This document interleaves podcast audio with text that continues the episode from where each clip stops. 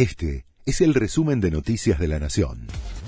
La Nación presenta los títulos del viernes 25 de marzo de 2022. El FMI vota hoy si se aprueba de forma definitiva el acuerdo con Argentina. El directorio del organismo se reúne para decidir si finalmente da luz verde al acuerdo alcanzado con Argentina para refinanciar el préstamo que el fondo concedió al país en 2018. El programa cuenta con el aval del Congreso, pero es resistido por el kirchnerismo. Sigue la polémica por las declaraciones de Máximo Kirchner. Cuestionó a los porteños por sus decisiones electorales. Tienen tendencia a votar a los que quieren ocultar lo que hizo la dictadura, dijo el hijo de la vicepresidenta en la movilización por el aniversario del golpe de Estado. La cúpula porteña de Juntos por el Cambio salió en bloque a cuestionar sus dichos.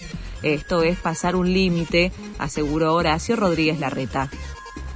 Problemas para la fabricación de billetes de mil pesos. El país consume cada vez más papel, tinta e hilo de seguridad, un insumo importado crítico muy demandado en el mundo y que está en falta.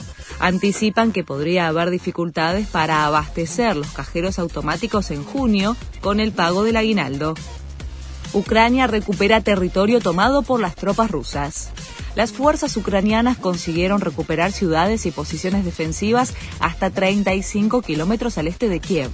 La información se conoce a horas de la visita de Joe Biden a Polonia, en donde se reúne con el mandatario polaco y con refugiados. Además, analizará un informe sobre la situación humanitaria.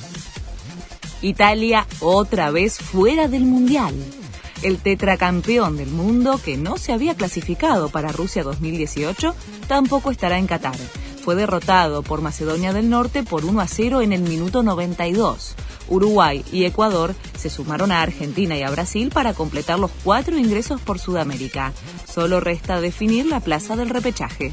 Este fue el resumen de Noticias de la Nación.